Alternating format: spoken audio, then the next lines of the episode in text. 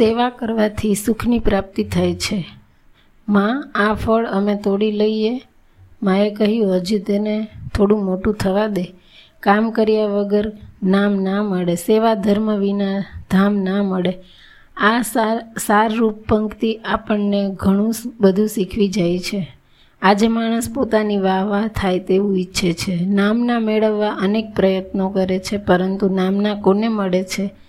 તો જે બીજાની સેવા કરે છે, બીજાને મદદરૂપ થાય છે, તેને જ નામના મળે છે. આજે માણસ ભગવાનને પ્રસન્ન કરવા માટે અનેક સાધનો કરે છે, પરંતુ ભગવાન કોની ઉપર પ્રસન્ન થાય છે? જે માતા પિતાની સેવા કરે, ગરીબોની સેવા કરે જન સમાજની સેવા કરે અને સદાચારમય જીવન જીવે તેની ઉપર ભગવાન રાજી થાય છે. આપણને સૂરજ, આપણે સૂરજને જોયો છે, નદીઓને જોઈ છે, વૃક્ષોને જોયા છે. પરંતુ આપણને તે શું શીખવે છે તેનો વિચાર કર્યો છે ખરો?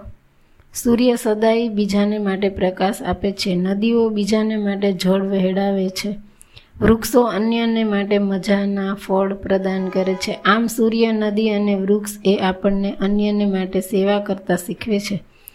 આપણે બીજાની સેવા કરતાં શીખવું હોય તો વિનોબાના જીવનની જીવનમાંથી શીખવા મળે છે. વિનોબાનું નાનપણનું નામ વિનાયક હતું. તેઓની ઉંમર સાત વર્ષની હતી. ત્યારથી તેઓ જવાબદારી નિભાવતા થઈ ગયા હતા. તેમના ઘરને આંગણે ફણસનું ઝાડ હતું. તેનો વિકાસ થાય તે માટે તેની દેખભાળ રાખતા હતા. સમય જતાં તેની ઉપર ફળ આવ્યા. એક દિવસ વિનાયક કહે, માં, આ ફળ અમે તોડી લઈએ. માએ કહ્યું, હજુ તેને થોડું મોટું થવા દો. થોડો દિવસ પસાર થતાં તે ફળ મોટું થયું. એટલે વિનાયકે માતાને કહ્યું, માં, તમે રજા આપો તો હવે ફળ તોડી નાખીએ. માએ સંમતિ આપી, પુત્રે ફળ તોડી નાખ્યું. અંદરથી પેશીઓ કાઢવા માટે તે તૈયાર થયો, એટલે માએ તેમને અટકાવ્યું. સાંભળ, વિનાયક, પહેલું ફળ તો ભગવાનને ધરીને જ પછી જમવું જોઈએ. પછી તે ભગવાનને ધરી, ધરાવીને આવ્યો અને જમવાની તૈયારી કરે છે. ત્યાં માએ કહ્યું કે, હવે આ ફળ નથી રહેતું. તે તો ભગવાનનો પ્રસાદ થયો. આ પ્રસાદ સૌને આપણા આડો આડોશ પાડોશમાં વહેંચવો જોઈએ અને પછી જ આપણાથી જમાય. માતાની આજ્ઞાને શિરોવધ કરીને વિનાયક, પછી આજુબાજુના પાડોશી બાળકોને તે પ્રસાદ આપી આવ્યો અને પછી જમવા બેઠો. માની કેવી ઉદાર ભાવના, નાનપણથી કેવા બાળકને સંસ્કાર આપ્યા. ખરેખર આજ, આજની દરેક માતા આવા બાળકોમાં નાનપણથી સંસ્કાર આપે તો અને દરેક બાળક આવી સેવા ભાવના શીખી જાય. તો આપણો સમાજ અને દેશની રોનક બદલાઈ જાય. ખરેખર આપણે સૌએ આવા પાઠ શીખવા જોઈએ અને જો શીખ્યા હોય તો બીજાને શીખડાવવા જોઈએ.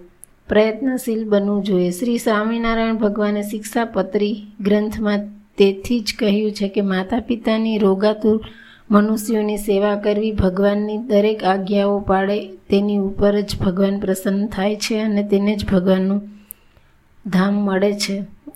શ્રીજી મહારાજે માત્ર ઉપદેશ નથી આપ્યો, પરંતુ પોતાના જીવન દ્વારા પણ એ શીખવ્યું છે. નાનપણની અંદર એમણે પોતાના માતા પિતાની સેવા કરી વિન વન વિચરણ દરમિયાન રોગાતું એવા સેવક રામ સાધુની સેવા કરી. ત્યાર પછી અનેક સદાવ્રતો બાંધીને ભૂખ્યાને જમાડ્યા સારંગપુરમાં અતિવૃષ્ટિ થઈ ત્યારે પોતાના ખભા ઉપર મોં ઉચકીને આખી રાત્રિ વરસતા વરસાદમાં ઊભા રહ્યા. આમ અનેક પ્રસંગો દ્વારા શ્રીહરિએ સૌને સેવા કરવાનું આપણને શીખવ્યું છે. આપણામાં આવી સેવા કરવાની ભાવના આવી છે ખરી. જ્યારે આવી સેવા ભાવના આવશે ત્યારે જ આપણને સાચા સુખની અને આનંદની પ્રાપ્તિ થશે અને શ્રી સ્વામિનારાયણ ભગવાનની પ્રસન્નતાના પાત્ર આપણે બની શકીશું. તેથી જ કહ્યું છે કે, તન પવિત્ર સેવા કીએ ધન પવિત્ર દિયે દાન, મન પવિત્ર હરિભજન સે, ઇન બિદ કો હો કલ્યાણ.